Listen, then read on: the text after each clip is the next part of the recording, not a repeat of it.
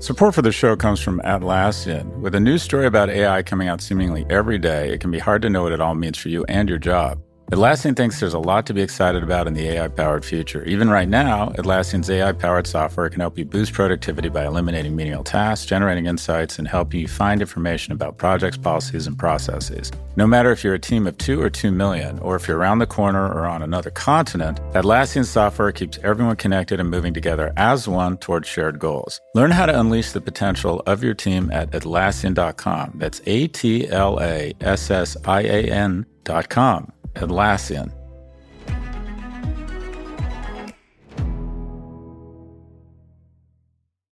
You know how to book flights and hotels. All you're missing is a tool to help you plan that unbelievable travel experience. That's why you need Viator. Book guided tours, excursions, and more in one place. There are over 300,000 travel experiences to choose from, so you can find something for everyone. And Viator offers free cancellation and 24 7 customer support for worry free travel. Download the Viator app now and use code Viator10 for 10% off your first booking in the app. Find travel experiences for you. Do more with Viator. Hi, everyone. This is Pivot from New York Magazine and the Vox Media Podcast Network. I'm Kara Swisher. And I'm Scott Galloway. So, Scott, today we'll get into everything from Snap's stock crash to layoffs at PayPal and Klarna, and we'll speak with filmmaker Judd Apatow about his new documentary book and feature film. But first, uh, we have to talk about the terrible news out of Texas. Another mass shooting has claimed the lives of more than 20 people at an elementary school, 19 of them children. This is the deadliest school shooting in 10 years since Sandy Hook in, in Newtown, Connecticut.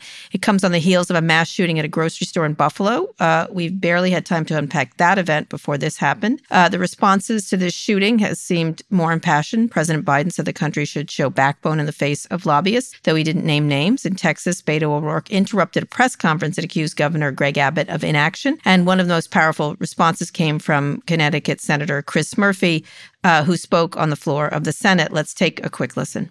Our kids are living in fear every single time they set foot in a classroom because they think they're going to be next. What are we doing? Why do you spend all this time running for the United States Senate? Why do you go through all the hassle of getting this job, of putting yourself in a position of authority? If your answer is that as this slaughter increases, as our kids run for their lives, we do nothing. So, uh, also, Steve Kerr from uh, the Golden State Warriors also had a very viral uh, speech he gave, which was incredibly moving. His uh, he had a family member killed in a shooting. God, I don't, I don't. What are we doing? I mean, it's just it's hard to it's hard to pile on or say anything new or or add mm-hmm. to the outrage, the justified outrage. I just and you, you don't want to in any way validate or just be bereft or resign. But I feel as if we've been here before. And mm-hmm. I have the same fears you have every time, and that is you get not hopeful, but you you think that maybe the the silver lining here might be, well, this is the one where that motivates us or catalyzes us to action. And mm-hmm. to date, they haven't been. We move on to the next thing. There's there's I would describe the politicization of this as a cocktail or a war between the wrong uh, Republicans who who are focused on money and catering to the mm-hmm. far right, and the ineffective Democrat, Democrats who make moving, emotional speeches and then can't get anything done. And in this mm-hmm. war between the wrong and the ineffective, the bullets are winning, mm-hmm. and the the school shootings are the tip of the iceberg of horror. But as a as an actual number of people that they uh, that are killed in school shootings, while it's horrific, it's literally a tip of the iceberg where 99% of the death is mm-hmm. below the surface. We've had a mass shooting every day. 1.4 million people in the last 50 years have died at the hands of guns in the United States. There will be more preschoolers shot and killed this year than police officers.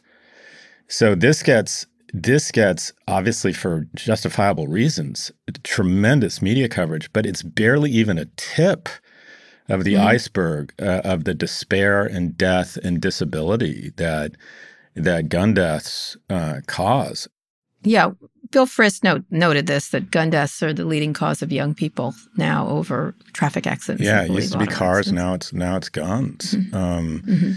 And you know, you, you you like to think, all right, well, how do we move uh, to some sort of solution? And there are solution. There are uh, there are no quote unquote, uh, you know, no no magic wand here, but you know, there really is. I, I, think a lot about. I immediately think about young men, and, and, and let me ask you this, Kara. When you heard about mm-hmm. this, it's weird. You tell you you tell you're getting older. I saw the headlines here, and for the first time, I didn't read them. I'm like, I just can't handle this right now. Mm-hmm. And then I went back to it. But here's the thing, and I don't know if you'd have felt the same way. In terms of the shooter, I mm-hmm. knew who the shooter was before I knew who it was. Mm. You knew well. It's it's either a very racist young man or a very um, an isolated young man. Well, they're usually one and the same. I mean, let me put yeah. it this way: you knew who it wasn't. You, I knew with hundred percent certainty it wasn't a soccer mom. I knew mm-hmm. with hundred percent certainty it wasn't a grandparent. And I knew with ninety eight percent certainty it wasn't even a fundamentalist whack job from you know some r- religious extremist. I, I knew it wasn't that. You knew it was, and this is who it always is or almost always is, a young man, maybe even call him a boy, that is totally detached, isn't attached mm-hmm. to anything, hasn't attached to anything. And I do think this speaks to a larger crisis that affects incarceration, social services, addiction, inability to form families. And that mm-hmm. is, I, I believe, and let me asterisk all of this. None of this gets gets much better without sensible gun control. Uh, I yeah, don't want to. Yeah. I don't want to be a distraction here, but I do go yeah, to. No, no. I think it co- it goes hand in hand. It's allowing people to become more isolated, especially post pandemic, uh, or or not dealing with mental health issues, but then providing guns you know, providing 100%. this many guns. 100%. And one of the things I interviewed Nick Kristof today and uh, Frank Smyth, who wrote the NRA book. And one of the things Frank, Nick talked about all these baby steps that need to happen, including uh, federal uh, registration of gun ownership, um, red flag laws, um, all kinds of small things that will make a big difference. Just the way we regulated driving with seatbelts and and guardrail, all kinds of things we did. They were very small things that added mm-hmm. many, many, Education. saved many, many lives. Yep. Education education, uh, Mothers Against Drunk Driving, things like that. Um, beyond just auto, all kinds of things they did in the auto industry. It's never going to stop. A, a, a, you know, a lot of the people who want to stop this is like guns aren't the problem. I'm like, yes, they are. They always push the Second Amendment, and I'm like, you know, it says a well-regulated militia. Well-regulated is right in there, along with uh, right to bear arms and and that seems to escape them. Uh, the the Frank Smyth was really interesting, who's written a history of the NRA. You know, the NRA is collapsing even as gun ownership is uh, surging, and and the the idea of having being able to own a weapon has gotten traction. And that's what he talked about is that you don't need the NRA anymore. It's like deeply embedded in a in a much different way than it was before uh, gun own people having to feel like they don't trust the government. They many people believe there's a war coming and they need to be armed um, so, and then there's the complex problem of people feeling isolated and having accessibility to these automatic, semi-automatic, and automatic weapons that are just, uh, you know, it's interesting because my sons, we talked, I talked a lot about it with Alex, um, and one of the things, and my brother, and one who's visiting me, and you know, we were talking about gun issues, and I was like, nobody gets to have a tank or a um, or any you know the, some of the weapons they're using in Ukraine right now in an actual war, nobody nobody would say yes, you have a right to a tank. You, there are regulations, but for some reason, uh, people have become so um, unable to compromise on these things that it's disturbing. It's uh, you know there seems to be no solution, and even though most people want sensible gun regulation, but it, it does call on a number of things that ail our society. One we have full minority rule now. The, the, our government and our gun laws are not in step with NRA members. The majority of NRA, NRA members support some form of background checks. The NRA no longer represents uh, gun owners. We have minority rule. Uh, our government and our laws around this do not represent the will of the people. I also think it calls on 98% of, of mass shooters are men. The average age of a school shooter is 18. The number of kids being raised in single parent households has doubled. And I'm not, I, am in no way disparaging single mothers. What I'm saying here is that you look at this kid, he had a mother who had struggled with drugs. He was no longer living in a household with his biological parents. He had been bullied. None of these shooters are on the yearbook committee or the lacrosse team. Mm-hmm. And I think it starts at a very early age, and you know these kids suffer from very deep psychological trauma, and and then they want to get their status back, and they see this as a means of getting their status back. They're inspired a lot of times by things they see on social media, and then they have right. access to a weapon of war. Uh, so yeah, you know it's gun control, but I also think I do think and I'm going on uh, Smerconish on Saturday, and I've, I've, been trying to do a lot of research around this. My initial thing was okay, specifically households with a kid with no male role models, no attachment between the ages of like 16 and 20. We should identify those households and I started thinking, okay, how can you profile? And then I thought that's going to do more harm than it is good because you could. Well, actually, studies show that don't show any relation between fatherless. Uh, Mike Lee talked about this of Utah. Uh, the shootings are driven by fatherlessness. Studies don't show that relationship. What they do show, one one study by the University of Washington found a correlation between feelings of entitlement among white males and homicidal revenge. Whoa, they found right. that straight white men struggled with issues that's of downward right. mobility and loss of status. But so. but they, there is a, a relationship between a lack of attachment I mean, mm-hmm. as little as being on a sports team, being involved in after school activities, Boy Scout membership has been cut in half. These kids mm-hmm. usually come from uh, households where there isn't what I'd call a lot of, or there's there's a lack of parental involvement. There's economic strain, and there's yeah. usually along the way some really traumatic psychological event or shaming. Uh, so I was seen as having an economic deficit when I was a 17 year old boy, and the government stepped in and said, "We're going to give you a Pell Grant. We're going to help close the delta of your." Economic uh, disadvantage. I think that we need something that says we need to close the gap for young people, specifically boys who are not mm-hmm. attaching to anything. And I think we should use, like the Jed Foundation does, use the infrastructure in place of high schools and schools mm-hmm. to help. I'm not saying profile people. The last thing you want to do is profile someone as a right. possible shooter because the majority, you could go down the checklist and the 99% are not going to run into this sort of the problem. But I do think it's time, just as we said, it doesn't make sense to not give women the same opportunities men have in college. Just as we said, people of color who have suffered injustice and need some affirmative action. I think it is time to provide resources through schools that say young people, specifically boys who are not attaching to anything, need more resources, more counseling, and more opportunities to attach. Because the way I think you could absolutely, uh, the commonality across all of these individuals is a lack of attachment and a lack of i mean they all they all cry for help this kid posted to facebook three times yeah yeah and often schools know this but although you know, there's so many of those. How do you know which one is which? Right. Interestingly, yeah. mass shootings aren't even the biggest gun problem in the, no. in the U.S. A majority of U.S. gun deaths are suicides. Individual guns murder one on one numbers in the home. mass shootings. Yeah, yeah. And so, you know, this is uh, this is common. It touched, in fact, our own team this week. Over the weekend in New York, a gunman in the subway shot and killed another passenger at random. The brother of our producer Evan happened to be in the car where it happened, and he spent the rest of the ride preparing to die, along with other passengers. Thankfully, they all made it off the train unharmed. But here, you know, this is this is rage playing out in a really uh, such a dangerous way for everybody else. And what would be nice is is some compromise and acknowledgement. It immediately moved to politics, uh, you know, everywhere it went, and it, it really shouldn't. This because most Americans want a solution here. Um, I thought Biden articulated it best, you know, in that regard. Although he's got to take some a lot of stuff. I when I was interviewing these guys, there's nothing he can do, like from an executive order point of view. Um, it has, you know, and you have Texas just putting less and less restrictions on guns you know like bring bring a gun to your kid's birthday party is kind of the way i look at it the um, that they're doing there and so one of the hard parts you know of course social media was brought into it governor abbott bl- tried to shift the blame the narrative over to social media in this case this guy just put photos of guns on Instagram, which is not they can do that. Lots mm-hmm. of people do that.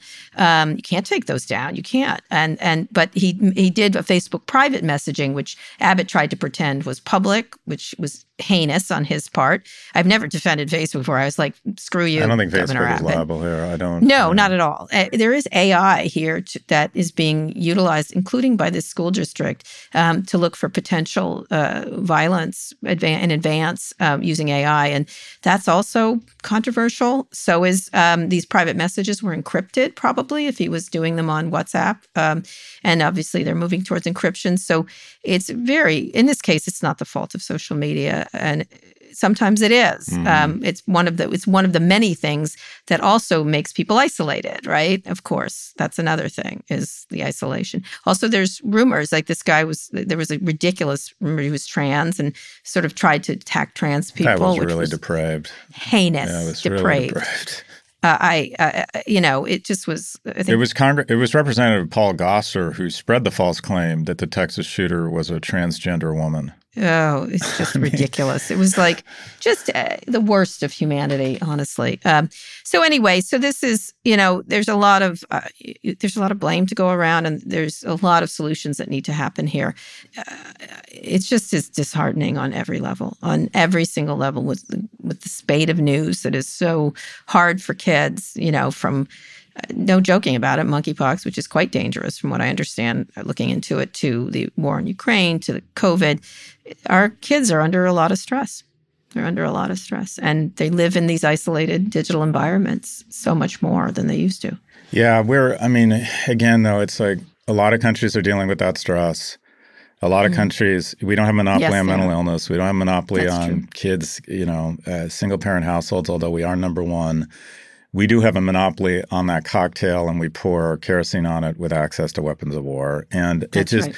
I mean, it's just so ridiculous. If you're an 18 year old woman that wants an abortion, you have to have notify your parents. You have to have a 48 hour waiting period. You have to watch a bunch of educational videos.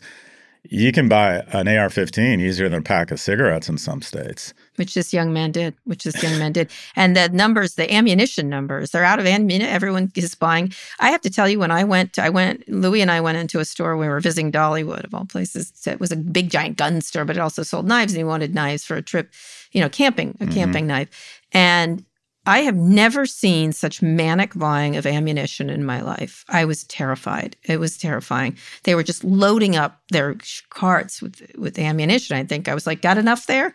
Well, you never know. I'm like, "Yeah, you kind of do. You kind of know." And it was it was as if you know it was. that's an image. Kara Swisher in a gun shop telling people they have too much ammunition. I was You I didn't know what to say. It was it was crazy. It was help. it was it was it, but they were born of true fear, and that that's the problem, which is also amplified on social media, of course. Anyway, uh, uh, just a terrible week all around, and I think one of the things that we had a, a school event at, uh, and they were saying a moment of silence, and just like Steve Kerr just said, I almost got up and said, no, let's not have any moments of uh, fucking silence. fuck- let's yeah. have moments of noise, like what is that going to constant? Yeah. noise, and so Thoughts and I, I just no i'm going to scream all the time i mean i think everyone and i do i, I urge everyone to listen to steve kerr's speech i know speeches are a dime a dozen but it's he's 100% right all right let's get to some tech news the value of Snap Inc. stock is disappearing. The on Tuesday, Snap warned that the quote the macro environment has deteriorated further and faster than we anticipated. That spooked investors, which sent the stock spiraling more than forty percent. Other digital advertising giants were hit too. Twitter, Meta, Google all got moderate dings, below ten percent. Pinterest plunged more than twenty percent, but rebounded slightly on Wednesday. There's a rebound going on today, I think, a little bit. Uh, Snap revenue was is pretty small compared to Google or Facebook. So, and it had been doing very well actually. You know, it sort of survived a lot of the problems. The macro trends they're referring to: inflation and decreased ad spending, Ukraine. What is your thoughts on this? Losing ground to TikTok? I don't think they are. I think they were doing quite well actually. App, Apple's app tra- tracking transparency. Um, Well, it's know. sort of a perfect storm. What's what's what's what's wild about this is how fast things have reverted. In that it's just a couple months ago we were talking about how Snap was defying gravity and just killing it, and um, you have it looks as if between five dollar, uh, you know, a gallon gasoline, inflation, insecurity about war in Ukraine, consumer sentiment pl- plummeting, that all of a sudden uh, they, they're reading the tea leaves and going, ad spending is about to is about to drop substantially. In addition, growth companies, interest rates kill growth companies because their cash flows that are supposed to be huge in the future get discounted back and are worth less, but the money they need to grow is more expensive. So it just hits them especially hard. But you mentioned it. I think the thing the media is missing here, and I spent a lot of time looking at this company, and I don't think people really understand what an impact it's having, is in fact TikTok. And that is, mm-hmm.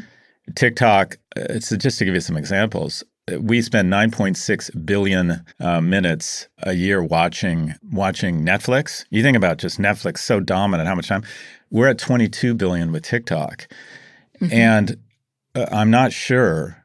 I'm not sure, but I think that represents is it 22 billion or is it 22 trillion? I might have my numbers wrong.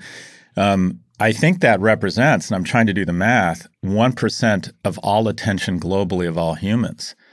Mm-hmm. And I think just every day, more and more people spend more time on TikTok and less time doing mm-hmm. anything else. Right. And yep. and it represents uh, again, I always go to these kind of knock on second order effects. The magic and the mystery and the danger of TikTok is if you pull up Spotify you start making decisions. Do I want to listen to Tom Petty or 80s music? When you pull up Netflix, supposedly people, households in America spend between 10 and 20 minutes a day deciding what to watch on Netflix. I do that. I watch all their, their Here's trailers. the thing about TikTok that's so unique about it. You, the only decision you make is to tap the app. And mm-hmm. then there's no decisions.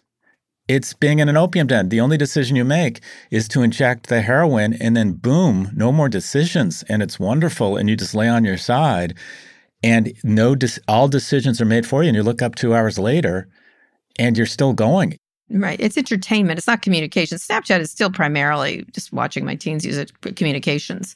But you platform. have to make decisions, and yes. you have to be yeah. actively involved. Oh, I'm going to use That's a filter. Correct. Oh, I'm going to snap my friend Santi. TikTok, no decisions and the content That's keeps getting better yeah. and better. So yeah, I, yeah. I think all of this, whether it's Meta, Netflix, Snap, Net, Meta, you just aren't seeing it because it's so big, right? It's, I, I think big... what we're going to find here, and also what's what's it's just crazy. What, they're to their advantage. They don't have a public stock. They don't have to report publicly numbers. Right. I think they're sandbagging their metrics. I think they're actually talking them down. I, I think that all the obvious things, the slowing of a real slowing of consumer spending, uh, an anticipation of slowing uh, advertising revenue, higher interest rates, but I think that the atmospherics here are just mm-hmm. as Amazon has been taking the oxygen out of the room for the last 20 years from all retailers. Everything everywhere has gotten harder for every retailer because of Amazon. I think the same mm-hmm. thing is happening to the entire media landscape because of TikTok. Interesting. Uh, you know, I, I, I get complaints. I had was on the receiving end of several different companies about TikTok. You know, about them, about that they don't have to reveal things, that they're not subject to regulation, that they can buy things um, that they can't do. Um, you know, I think I think Snapchat still has a great product and people yeah, like it. I, I think it's just they missed the TikTok moment. They ha- kind of discover was kind of that idea, but no one, no one really. Uh, Facebook has tried.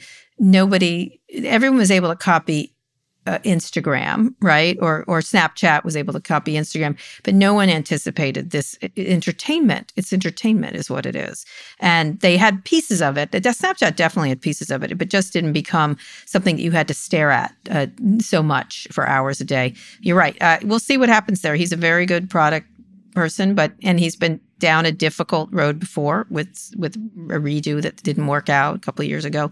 So we'll see. We'll see what happens but here. Look but uh, at Pinterest, really... Snap, and Twitter, Kara. Just one more moment.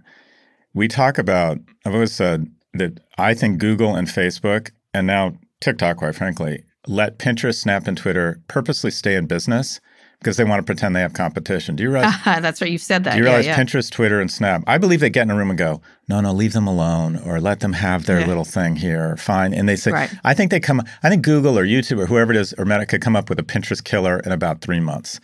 And they've tried to do it. I will give this mm. Facebook has tried to do it with Snap. The, the Pinterest, Twitter, and Snap are all trading at or below their IPO price. Mm-hmm. So essentially, we're kind of moving to uh, I mean, and then you have the big gorilla in the room, which was Meta, and now we have the disruptor.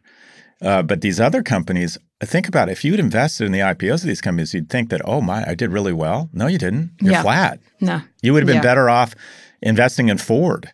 Mm-hmm. Yeah. That is true. That is true. It's going to be interesting to see if they get bought. Some people think the Snaps get bought by Microsoft or Apple, hmm. if Apple could. Uh, there's a lot of talk out there about buying all these companies. So, and including Twitter, still on the Elon train. We'll see where it goes. Uh, I think there's a lot more going on there. We'll see. We'll see. All of them are on the purchase train, unfortunately for them, because they're. By the way, Snap is a very good product. It is, um, yeah, and so is Pinterest. By the yeah. way, um, they have a lot of internal problems, management and stuff like that, but certainly a good product. Anyway, uh, Scott, let's go on a quick break, and we come back. Payment companies could use a little cash too. We'll talk to Judd Apatow, one of my favorite filmmakers, about George Carlin and free speech. He's done a terrific documentary on it. I really enjoyed it with uh, my family the other night, and we'll talk about that. Vox Creative. This is advertiser content from Atlassian.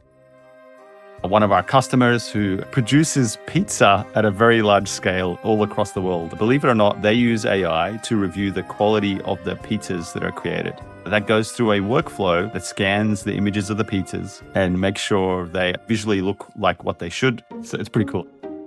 That's Sharif Mansour, Atlassian's head of AI.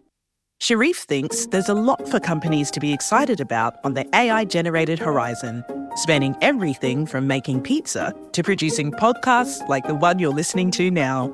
There'll be far more jobs created on the other side of this revolution.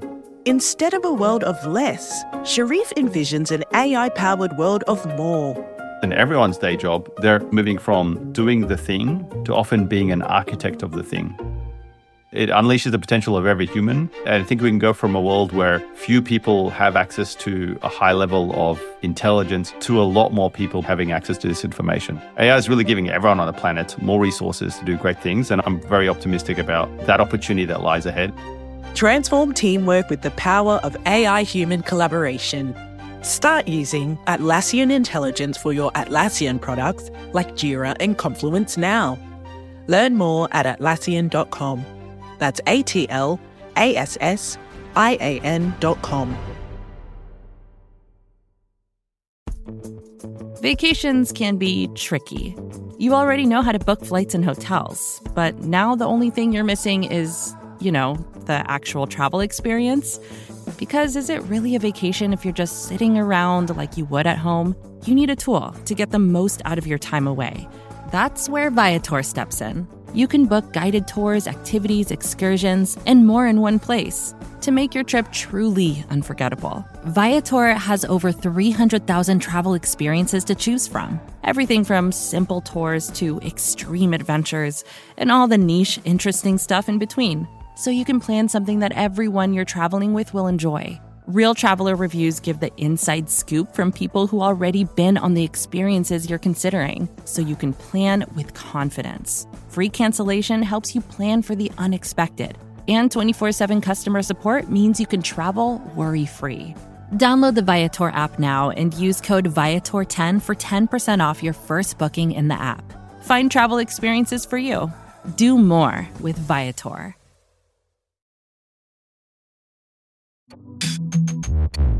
Scott, we're back. Companies that handle payments seem a little strapped for cash. PayPal is preparing to cut more than 300 jobs in Ireland. The company said the cuts aren't related to any specific economic conditions, but we do not believe maybe it's the, it's the opportunity. Meanwhile, buy now, pay later company Klarna has laid off 10% of its global workforce, around 700 people. Klarna's CEO informed employees of layoffs via pre recorded video message, which he cited inflation, the war in Ukraine, and likely recession.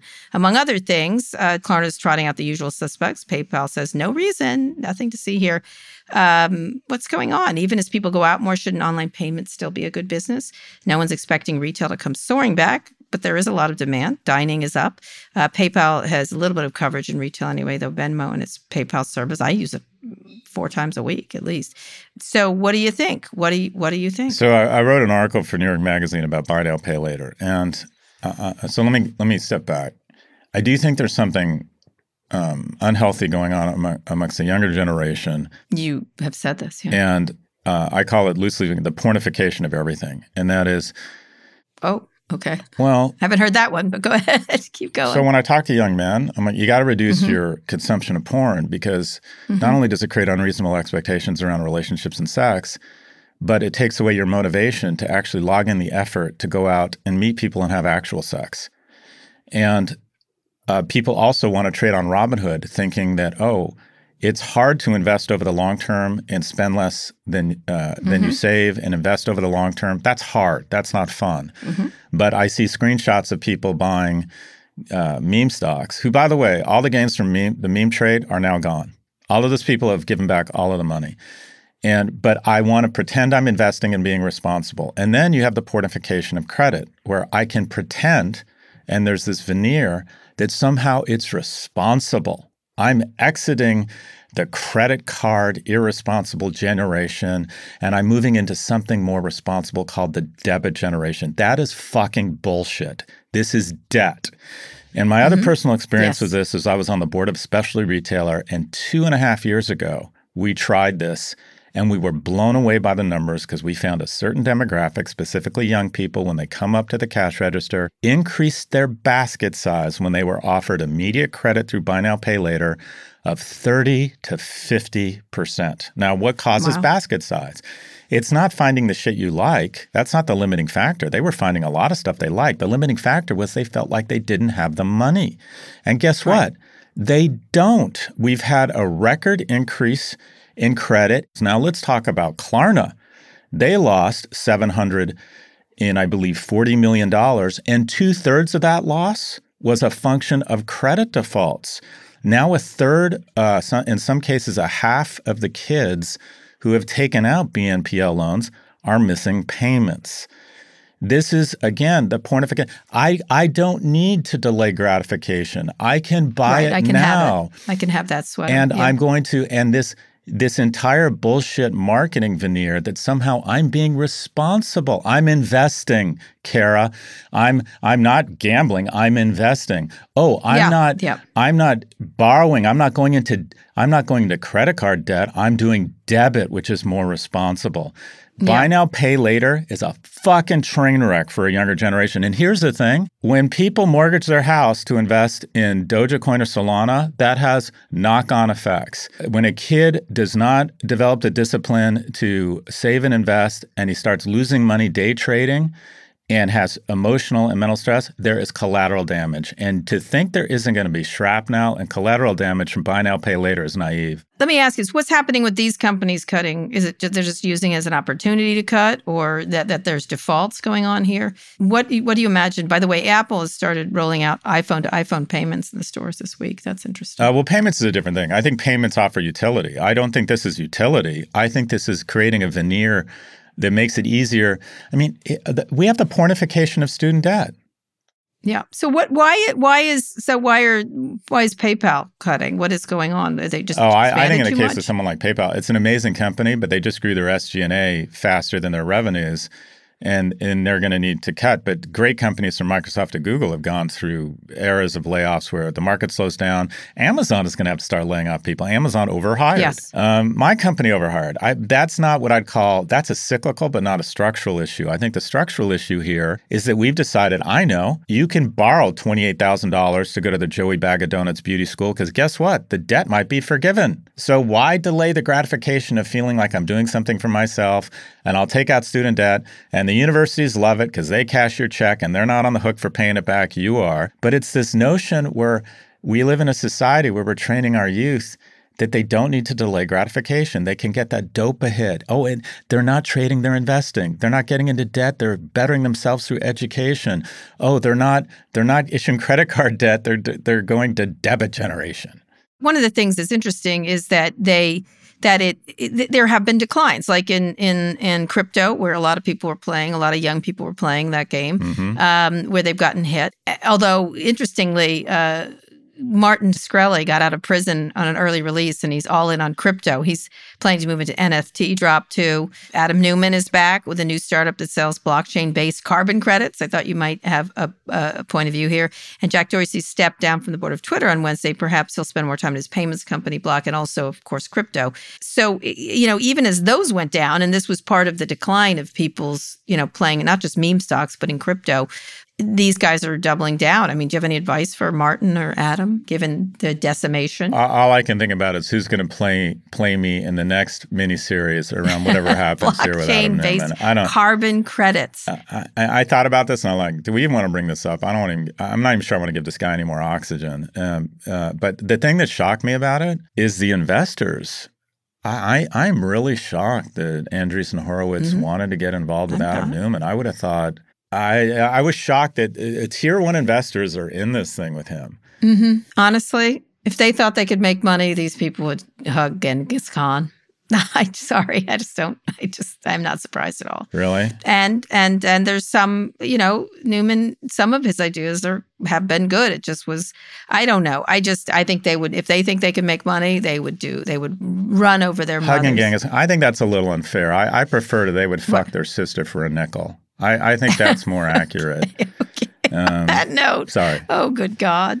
okay, Um, all right. Is that too much? Uh, Too that was too much. much. That is your comment on Ad. Adam, good luck. Adam, good luck. We'll see how this works out for you. Anyway, let's bring in our friend of Pivot.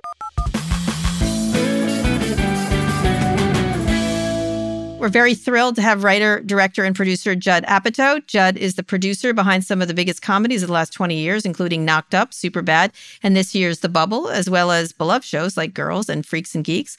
His new documentary, George Carlin's American Dream, traces the life and career of that legendary comic. I'm a huge fan of his. And this new book, Judd's new book, Sicker in the Head, features interviews with some of the most exciting names in comedy. Welcome, Judd. Great to be here. Finally here. Finally been Finally. counting Stiller, the Ben. Stiller got in before you. Oh, brutal. Okay. Um, what a thrill! You're welcome, John. You're welcome. so so one of the things I I, I want to ask you is I want to go right into uh, uh, George Carlin in a second, but one of the things you wrote had in the bubble I'd like you to comment on. You depict the difficulties of filmmaking during the pandemic. So talk a little bit about coming out of the pandemic has changed your the way you do your business. I think people are very interested in that. Well, in, in the in the world of comedy, I think people are wondering, uh, you know, will you leave the house? You know, will they leave the house to go to the movies? What does it take to get you off off of your couch? And uh, hold on, there's a there's a cat. This was your worst fear. I must All right. release this cat. Hold on. Hold on, we love a cat. Pumpkin, Please. You're ruining everything. A big break. Pumpkin. Pumpkin. His cat is named There's Pumpkin. a cat named Pumpkin. I have four cats. Dude, it's that's gonna happen. It's a good thing you're married. I have Oh. a cat named Pumpkin. Pumpkin, exactly. cat lady, cat I am a lady, cat lady. Judd Um, Apatow, something. But um, I think before uh, the pandemic, people were trying to figure out if people would go to the movies if there, you know, weren't special effects and uh, you know superheroes. You know, what human stories will make you leave your house and not watch it uh, on streaming? And then the pandemic set this habit, which is everything comes to my house. But that being said, you know, we were testing um, this movie we made with Billy Eichner called Bros, which comes out in September, and it's a looks fantastic. it, it really came out great. It's a it's a gay romantic comedy. We tested it with 300 people in New York and LA and Chicago. People loved being in the theater together, and it got a giant reaction. No different than you know Knocked Up or Trainwreck or anything we've done. So I'm hopeful that if you have something great, people will go. If it's mediocre, they won't go. And I think in the old days, if it was mediocre, maybe sometimes they would go. And and that's probably what's Right, dropped right. out.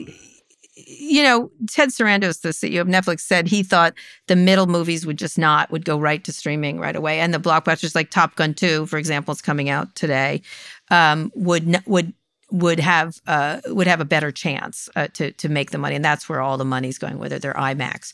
But you think there, if it's a good movie, especially a comedy, it still has that chance of sustaining in the theater longer than, I mean, forty five days is the most that that exclusive theatrical runs are getting right now. I don't know if if anyone has proven that if you make a great comedy, it it will bomb in the theater these days.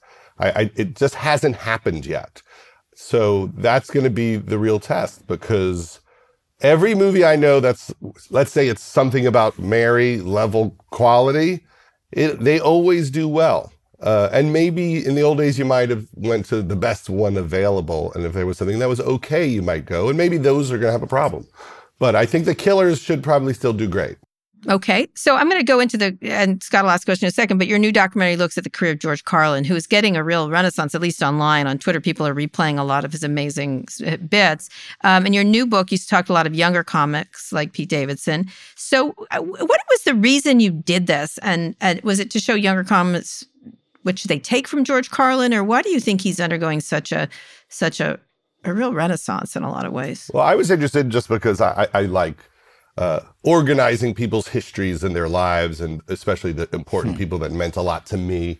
I think he made a lot of people go into comedy because we all listened to him when we were 10 years old, when we weren't allowed to curse, when we didn't know how to challenge authority or be critical thinkers. And just by listening to him, it, it made you discover how to be funny and how to look at the world. And he's having this resurgence because he was a big picture comedian. He didn't do a lot of material on what happened that day. He would talk about the idea of the abortion issue, the idea of of gun control or uh, you know money in politics. And so all of those bits they don't age because they are philosophical. And when things come up, he has the best bit. There's not another comedian that bit that has bits that go around. We're not saying George Carlin's bits are going viral, and so are blank, blank, blank. There's no other person that no, has material that that's that's that strong and remains pertinent to the to the day. I mean, I know one was about not punching down around the Dave Chappelle controversy. Um, a lot of it was very kind, even though he was also very tough as a as a comic. Well, he was suspicious of and power. a free speech advocate. Yeah, he was suspicious of mm-hmm. power. He was suspicious of the government. He was certainly suspicious of uh, financial interests controlling the government and the media. And I think at the time when he talked about it, a lot of people were like, wow, he's, he's really getting dark. And I'm sure there were people who weren't into it at all. And he, and he was saying like, you know, the game is rigged and they want us fighting each other so they could run off with the money. You know, they're, they're against street crime so that people can get away with white collar crime. And I don't know if people took him seriously enough. And now what seemed really dark you look at it and you go, maybe it wasn't dark enough. Uh, Judd, good to see you. Uh, so the thing that a lot of the, um, you know, whether it was Lenny Bruce or George Carlin or Richard Pryor, some of the legends have in common was that they offended people at the time. They were fearless. And quite frankly, at that moment, they were offensive. And now my, my favorite comedian is Michelle Wolf. She was offensive at the White House Correspondents' Dinner, and it's really hurt her career. Is there still room for people to be provocative and not run the risk of being sanctioned and basically being driven out of the business and having their career kind of taken from them? I, you know, I think that this is part of the art of comedy. Can you make your mm-hmm. point while understanding the culture of the moment, the sensitivities of the moment? I mean, our mm-hmm. friend Colin Quinn always says, uh, you can say whatever you want, you just have to mean it and you have to stand behind it you know, Michelle Wolf was very upset because she saw what was happening in the country and she mm-hmm. was trying to sound the alarm. So at times like this moment, w- when we see what, what's happening uh, with, you know, gun safety issues right now, the comedians who are furious, sometimes there's a big blowback. I mean, I've noticed there's a lot of people who, when they start saying they're for a woman's right to choose, you feel certain right wing forces come and get them. Uh, there, there's mm-hmm. a there, this isn't like uh, organic. There's an organized mm-hmm. attack on people who speak out on certain issues. It, it does take a lot of courage to put yourself out there. Well, speaking of that, let's play a clip of George Carlin talking about abortion. Pro life conservatives are obsessed with the fetus from conception to nine months. After that, they don't want to know about you. They don't want to hear from you. No, nothing. No neonatal care, no daycare, no Head Start, no school lunch, no food stamps, no welfare, no nothing. If you're preborn, you're fine. If you're preschool, you're fucked. you're fucked. Wonderful clip. I mean, and by the way, today the same thing. Someone was tweeting uh, what comic was uh, they care more about the second the second amendment than second graders uh, and the safety. And i think a, a, reporter asked this of the governor same thing.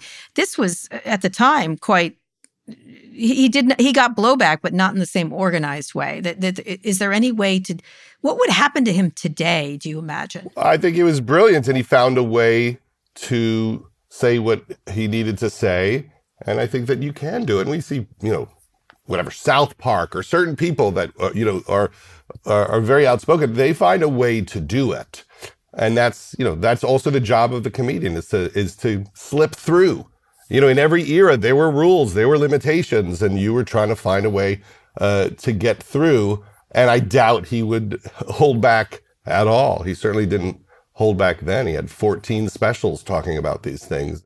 Can I ask you a particular question? One of the things you talk about hold back, that was the theme of the first show, your first show in this documentary. Um, when he was with the with the with the suits and the mm-hmm. haircut, it was yeah. so shocking to see that, including Richard Pryor, yes. right, in those little turtlenecks. he was that was I was like, oh my god! And they had essentially uh, denuded them. I don't know what else to say, but when they were on with John Davidson, it was painful. They were sort of on this happy, smiley show. Um, talk about that shift of him, you know, to the, you know, it was persona, it was, you could see it by the long hair, but it was something else that happened to him where he shifted and broke free in a lot of ways. Well, early in his career, he was in a comedy team with Jack Burns. Uh, who was later in Burns and Schreiber, and they they were doing some political things, and he was doing some political things early in his career. And then I think he got a lot of jobs. And, you know, if you get a contract with Merv Griffin or the Dean Martin show or whoever the variety outlet is, they want you to do a lot of sets and they don't want you to make people upset and they don't want you to make the advertisers upset. And you find yourself watering, watering it down. And you're doing that also to mm-hmm. get live jobs, selling, you know, trying to sell tickets. And then at some point, he started speaking out against Vietnam. He started using uh, language that you're not allowed to use. He got fired from the Playboy Club in Wisconsin.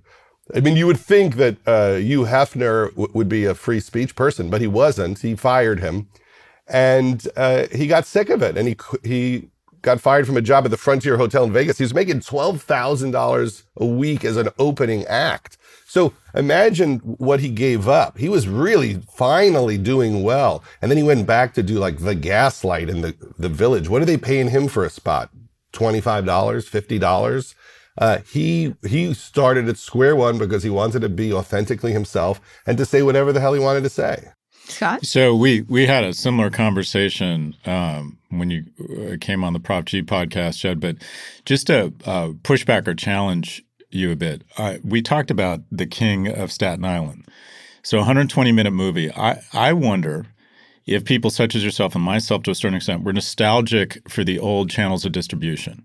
That we, we use terms like collective and community to talk about going into movie theaters. And you just said any good comedy is still successful.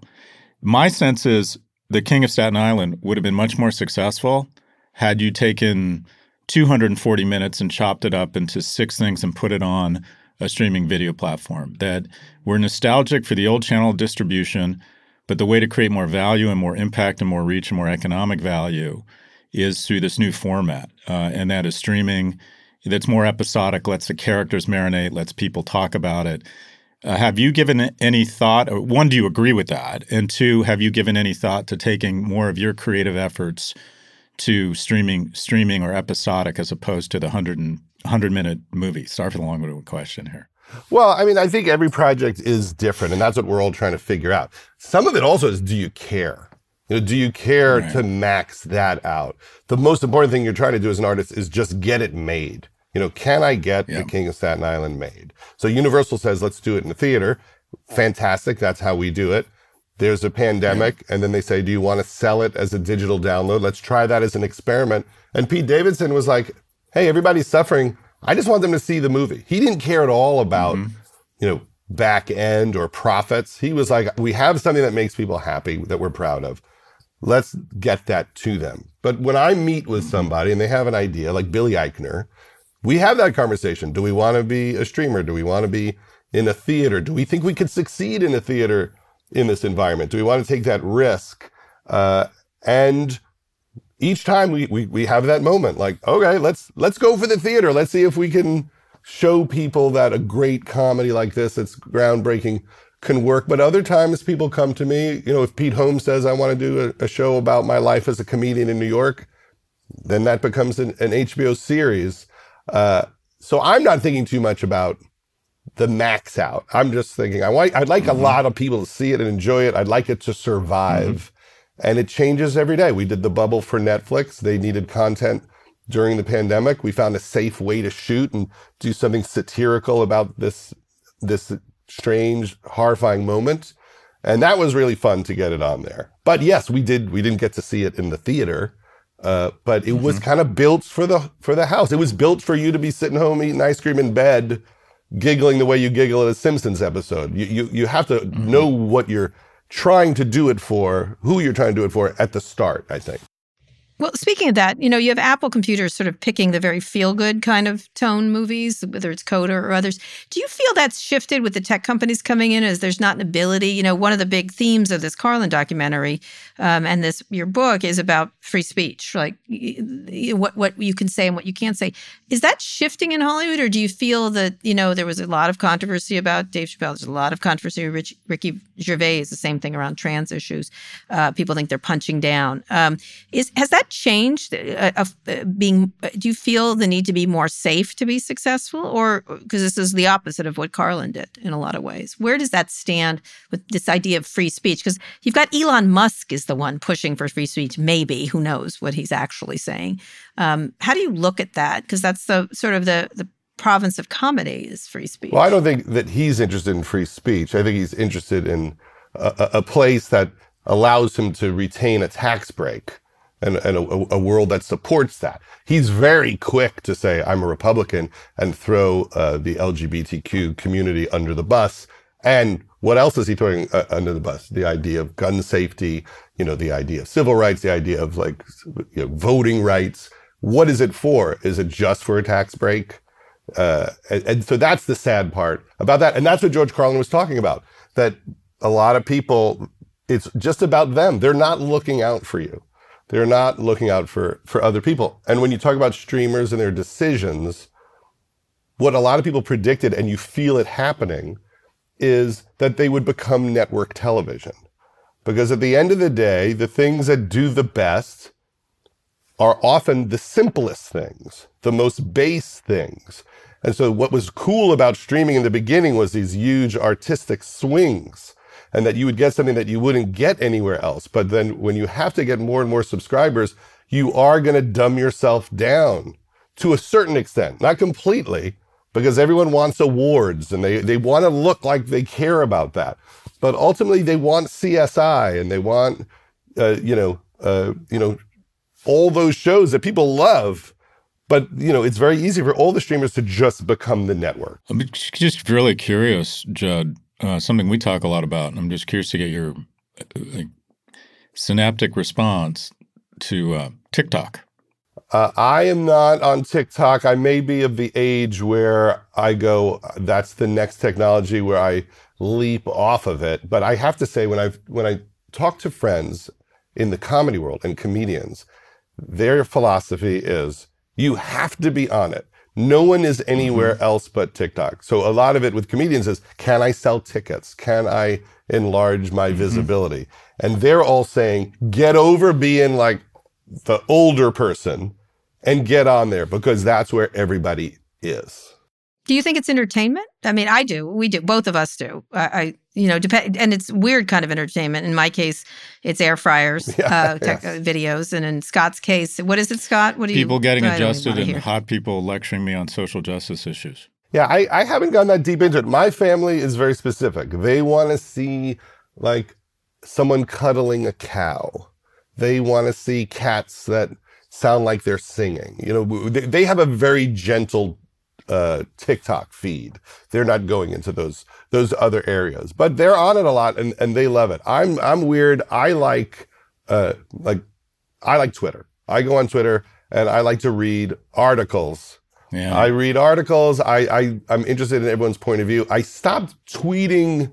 I mainly retweet because I I the amount of blowback you get is crazy. Yeah the mm-hmm. amount of yeah. weird hate. Yeah, you did. You had recently. Yeah, and I, yeah. I just decided. You had a bunch recently. Yeah, I just decided it, it's not worth it. Who are these people? And if I respond, like if someone says something ridiculous to me and they have 80 followers and I have a few million, if I respond, I'm really amplifying a cruel person or, or you know a mm-hmm. nasty mm-hmm. person so then why would i respond so almost that's the dynamic of, of the twitter that doesn't work when they say where are all the people who had a lot of followers in, in, in any business. they all left because of that, that the engagement becomes so toxic that it's no fun. And in the beginning, there were tons of comedians on there and they were being funny and it, it was way lighter. But now, pretty much anything I could say on any subject could get me a, a tweet storm in response that is so vile. And I don't, I don't think that it is a fixable aspect to it. So now I just, I just go, oh, well, this is where all the great articles are from different places that I like to read from. And I'm mainly looking at it for that.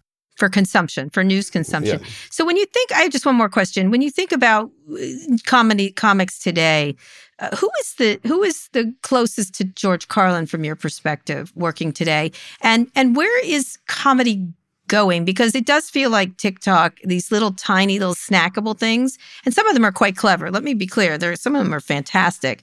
Um, what happens to comedy at large? I know that's a big question, and but you've been in the business for a long time. You've been in both the stand, you do stand up stuff, you do movies.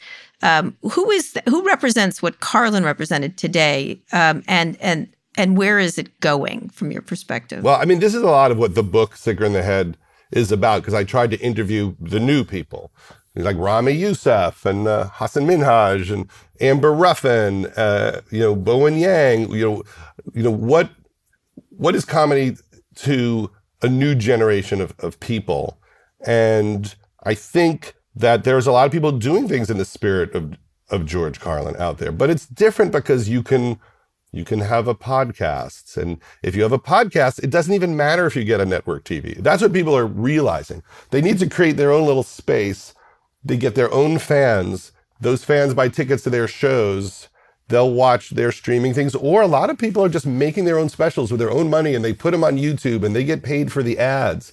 And they can have a completely different path to have all of the creative freedom that they want to have, that they want to have. And mm-hmm. there's a lot of amazing mm-hmm. people doing a lot of personal work, but it's not like the old days. George Carlin would never talk about his personal life. Modern comedy is mm-hmm. all about opening up personally and having this very deep relationship with the audience. And then going on tour Oh, we know. every year. Yeah. And that and that's That's what we do. We vomit up personal information. I understand. I know of the dog's travels. I'm tracking it pretty closely. But uh, but that, but that Please don't. But that I think is what encourage it. comedy is right now. And then you have you know people like Stephen Colbert and John Oliver and Samantha Bee doing that George Carlin spirited comedy. And uh, I think it's a great time. As much as people are so scared of political correctness or cancel culture, comedy's pretty amazing, and people are selling out hockey arenas. It seems to be working out for most people. Yeah. How would he do today? Would you imagine? What would he be taking on? What would he be Same taking stuff? on? I, uh, I, I mean, sadly, it's all the same stuff. I mean, that's what's Yeah. weird about the documentary. Every bit feels like you could have written it today, Still relevant. and and that's what's sad is. But he also uh, he, he also blamed you know the people of the country, and he always said you know garbage in, garbage out. If you have uneducated citizens, they're not they're not they're going to vote in people that uh, are against their interests. That was his his main point. That it's ultimately our responsibility to vote out people who don't want gun rights or you know all the rights that we're talking about. Because his main point was we don't really have rights. We have privileges. We only you know we only have the rights that they want us to think we have, and the list is getting smaller. Yeah, and he never punched down. So mm, too much of comedy is punching down. I think Yeah. it feels like that at least, uh, which is the worst kind of comedy. I can't stand it. But Scott, last question. I, I thought of you the other night, Judd, because I'm watching Euphoria, and I Yes. recognized, I recognized one of the actresses, and I thought, oh wait, that's Judd's daughter. You you talked about your family. I know your wife's an actress. Uh, I know at least one of your daughters is an actress. I don't know if the other is, but Yes, Iris is. She's in the bubble. Uh, my question for you is: if you could have a family that's just as happy doing something else, do you enjoy being a show business family? Is it is it an Do you industry? enjoy it? Well, I, Is I- it, is, it, uh, is it fraught with peril? It just seemed. I thought. Eh, I, I my maybe it's because I mean, granted, I'm not nearly as talented. My observation of enter, the entertainment industry is it's a dysfunctional, insecure place. And if one person is talented and can make a living, more power to them. But to have to have your wife and your kids in that business, if you could press reset and be as equally successful in something else, would you do that? Well, not me because I like it. I, I I just think you have to do it for the right reasons.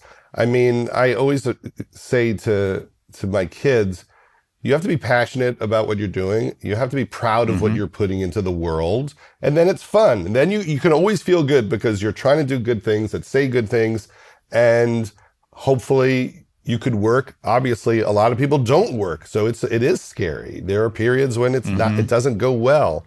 But if you're in it to be successful or make money, it is a nightmare. If you're in it to express yourself and be passionate and be an artist, then you can be very satisfied with your life and career, no matter what level of success you attain. So, what are you working on next? More, Judd. You don't produce enough. I'm actually going to interview Bob Newhart this afternoon for another documentary what? project that we're we're working on, and we're on Bob Newhart. Yes, uh, and we're working uh, on something with a, a comedian named Maria Bamford, who we love, and I'm writing, and uh, hopefully, I'll direct a movie sometime in in the next year. I'm writing This Is 50. Hopefully, I'll get to do that. I I got to ask one more question. We we talked about we had someone on last week talking about creativity and this whole notion of flow. Yes, I know him. Is there a time of day, a context, muses, inspirations that puts you in flow? Is there a, a method to your madness? You know, it's so funny. Many years ago, I met the director uh, Robert Rodriguez, and he said, I used to write at nights. The kids would fall asleep and I would write at night. He goes, then I realized when I woke up in the morning, that's when I was most creative, when everyone was, a, hmm. was asleep. Uh, and so this idea of like, when does your mind relax? When does your critical voice, you know, shut up and allow you to do your thing It's something I'm obsessed with. And I have found that the second I wake up, I put a computer on my lap, I will have my funniest, hmm. most interesting ideas before the day has intruded, before I know what's on the news. That's my best open space in the car. If I just turn on a, you know, a voice note in the car, just drive around thinking about jokes or ideas. And what I try to do is just to talk without stopping. If you just say, I'm going to talk for 20 minutes without stopping about what movies I might want to make, it'll mainly be garbage, but at some point your your unconscious will offer something up that you didn't know was there. So I'm obsessed with flow states. I, I go on and watch all those TED talks, uh, mm-hmm. and I think it works. It, it does work because the critical voice is yeah. the, is a, is the demon. You do have to get bored and comfortable with yourself and allow yourself to fail and just babble. Well, on that note, uh, Judd, you're such a uh, we're such big fans. Babylon, uh, Judd. The, Babylon. Babylon. Babylon. Babylon. Babylon. All right. Uh, the book is called Sicker in the Head. Uh, it's out this Sunday. Also, George Carlin's American Dream. I really highly recommend it. Is now streaming on HBO, and The Bubble is out on Netflix. Judd Apatow is everywhere. And by the way, I'm so excited for anything with Bob Newhart. I love Agreed. Bob Newhart. Undersung yes, in so many ways. Fantastic, amazing, the best. Uh, thank you, Judd Apatow. Thank you. Thanks, Judd. All right, Scott. One more quick break. We'll be back for wins and fails. This episode is brought to you by Shopify. Forget the frustration of picking commerce platforms when you switch your business to Shopify, the global commerce platform that supercharges your selling wherever you sell. With Shopify, you'll harness the same intuitive features, trusted apps, and powerful analytics used by the world's leading brands. Sign up today for your $1 per month trial period at shopify.com slash tech, all lowercase. That's shopify.com slash tech. Support for this show comes from the Harvard Business Review. You know, there's this idea in business that some people are born to be leaders. You either have it or you don't. But leadership, like any skill, can and should be learned over time. Whether you've climbed to the top of the corporate ladder or are just starting out, you'll find valuable insights at Harvard Business Review. Harvard Business Review is a leading destination for smart management thinking. And on their website, hbr.org, subscriptions are just $10 a month, which gives you unlimited access to the same level of expertise. Things like case studies, newsletters, podcasts, articles written by some of the world's top minds. I use HBR in my research when I do articles or when I'm thinking about what to talk about on Pivot. I find them really interesting. I find them complete. I find them different. And you can find all kinds of industries covered. While much of Harvard Business Review's content is available for free after signing up at their site, subscriptions to unlimited content start at only $10 a month. What a bargain. Go to hbr.org slash subscriptions and enter the promo code PIVOT right now to get 10% off your subscription. Again, save 10% off your HBR subscription. Go to hbr.org slash subscriptions and enter the promo code PIVOT.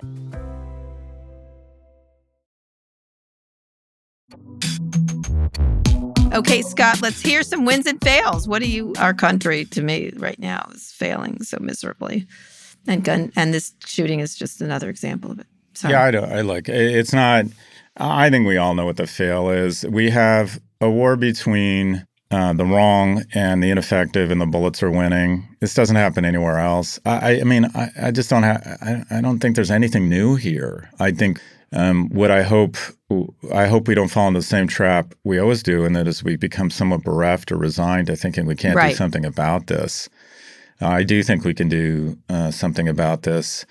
Uh, I also, I'm going to have a weird fail here. I'm a huge fan of Beto O'Rourke. I don't think what he did was appropriate. I don't think, I- I feel as if we're coming apart and we have to demonstrate a certain level of decorum and civility. And even when, when there's a group of elected officials and law enforcement officials on stage, I don't agree with almost anything any of them say, but I don't think approaching the stage is the right thing to do and interrupting Well, he was it. trying to get attention, I- saying, I- and I think it was wrong. I, I, I just don't. Yeah. I, I think you're But, you know, interestingly, that was that was the that was the circular loop on Fox News. I only know this because my mother Right. had no reaction to the shooting except for Beto O'Rourke, which I'm not even going to go into that. But um, she was all over the Beto O'Rourke thing. It was it seemed performative. It did, but at the same time, sometimes like I don't know, I don't know. I, I know he's running for governor. So. with reporters was very raw, very authentic, very outraged. I thought it was fantastic. Mhm. I don't like it when Marjorie Mhm. Taylor Greene runs down the halls of Congress and starts banging on AOC's door and yelling profanities. I, I, I think we have to. Ha- I think everybody has an obligation to take the temperature down. And I don't like it when people go on stage and strike hosts.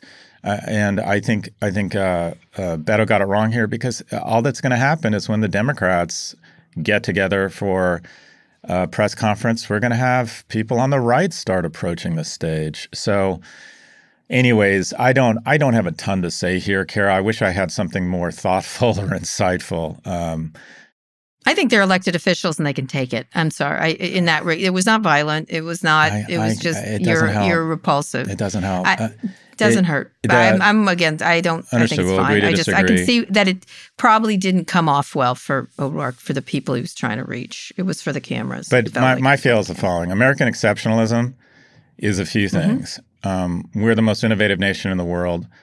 I still Mm-hmm. believe we're a generous nation that takes our role as, as global citizens seriously.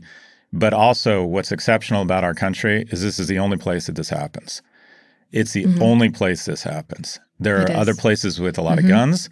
There are other places that have mentally ill youth. And this is the only place where we've now had more gun deaths. Uh, we, 1.4 million people have died in gun deaths. That's more than every combat fatality. That's more than COVID from gun deaths. That is when you start talking about American exceptionalism, this is what is really exceptional about our nation right now.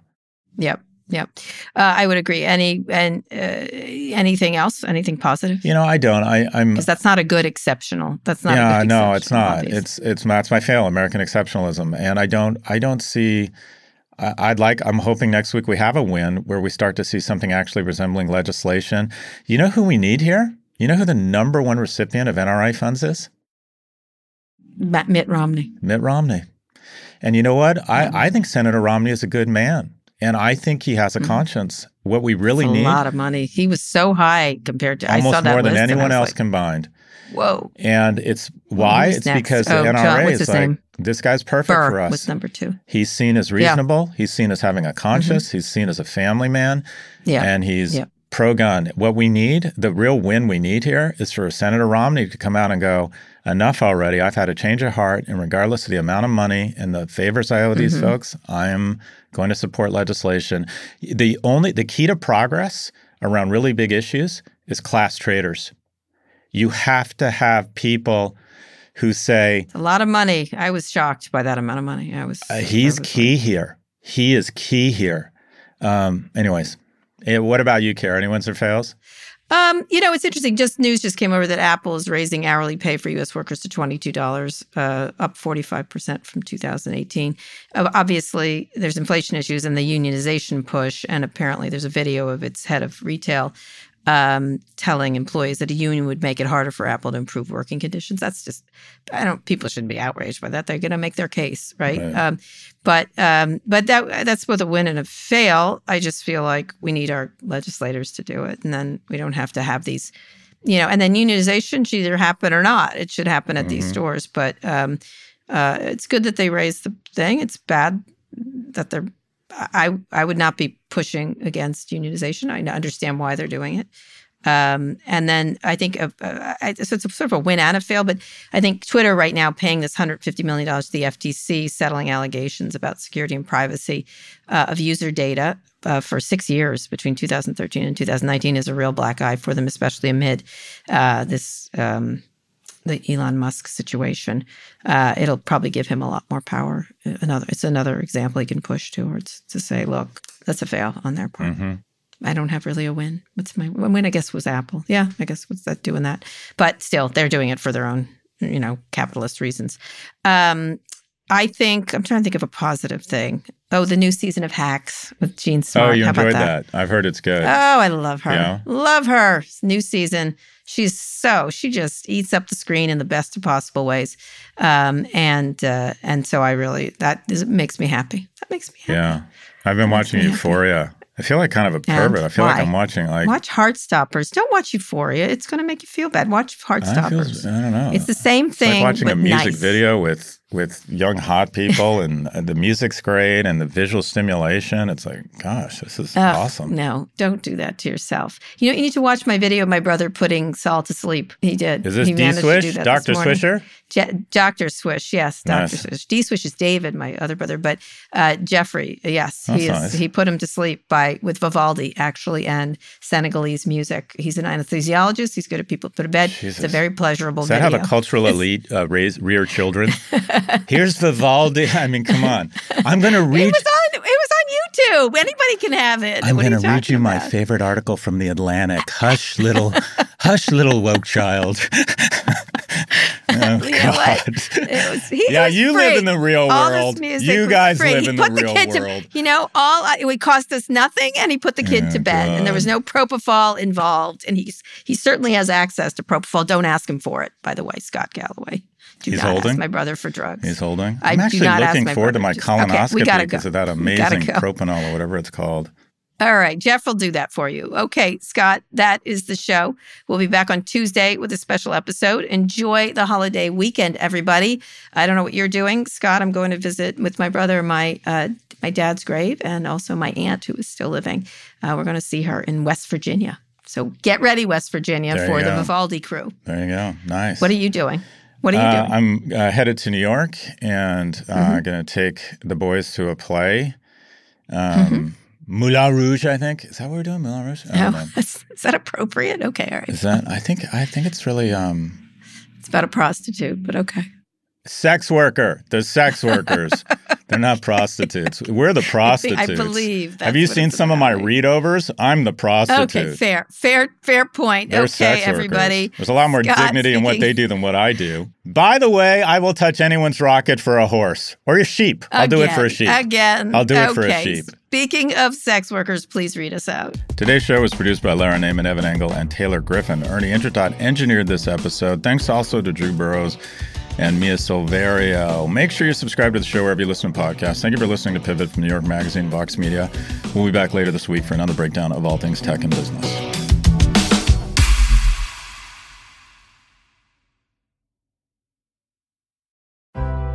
Support for the show comes from Atlassian. Whether you're exploring space, making pizza, or producing a podcast like this one here, chances are your team is marching into the AI generated horizon. Atlassian Intelligence is unleashing a new era of teamwork. You can use Atlassian's AI powered products for everything from brainstorming ideas to finding information to summarizing huge documents, all by using normal, everyday language.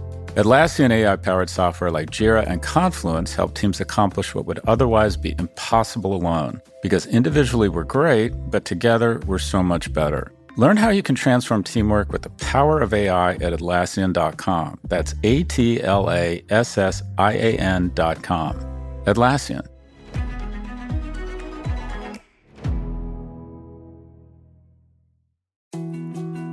More to dos, less time, and an infinite number of tools to keep track of.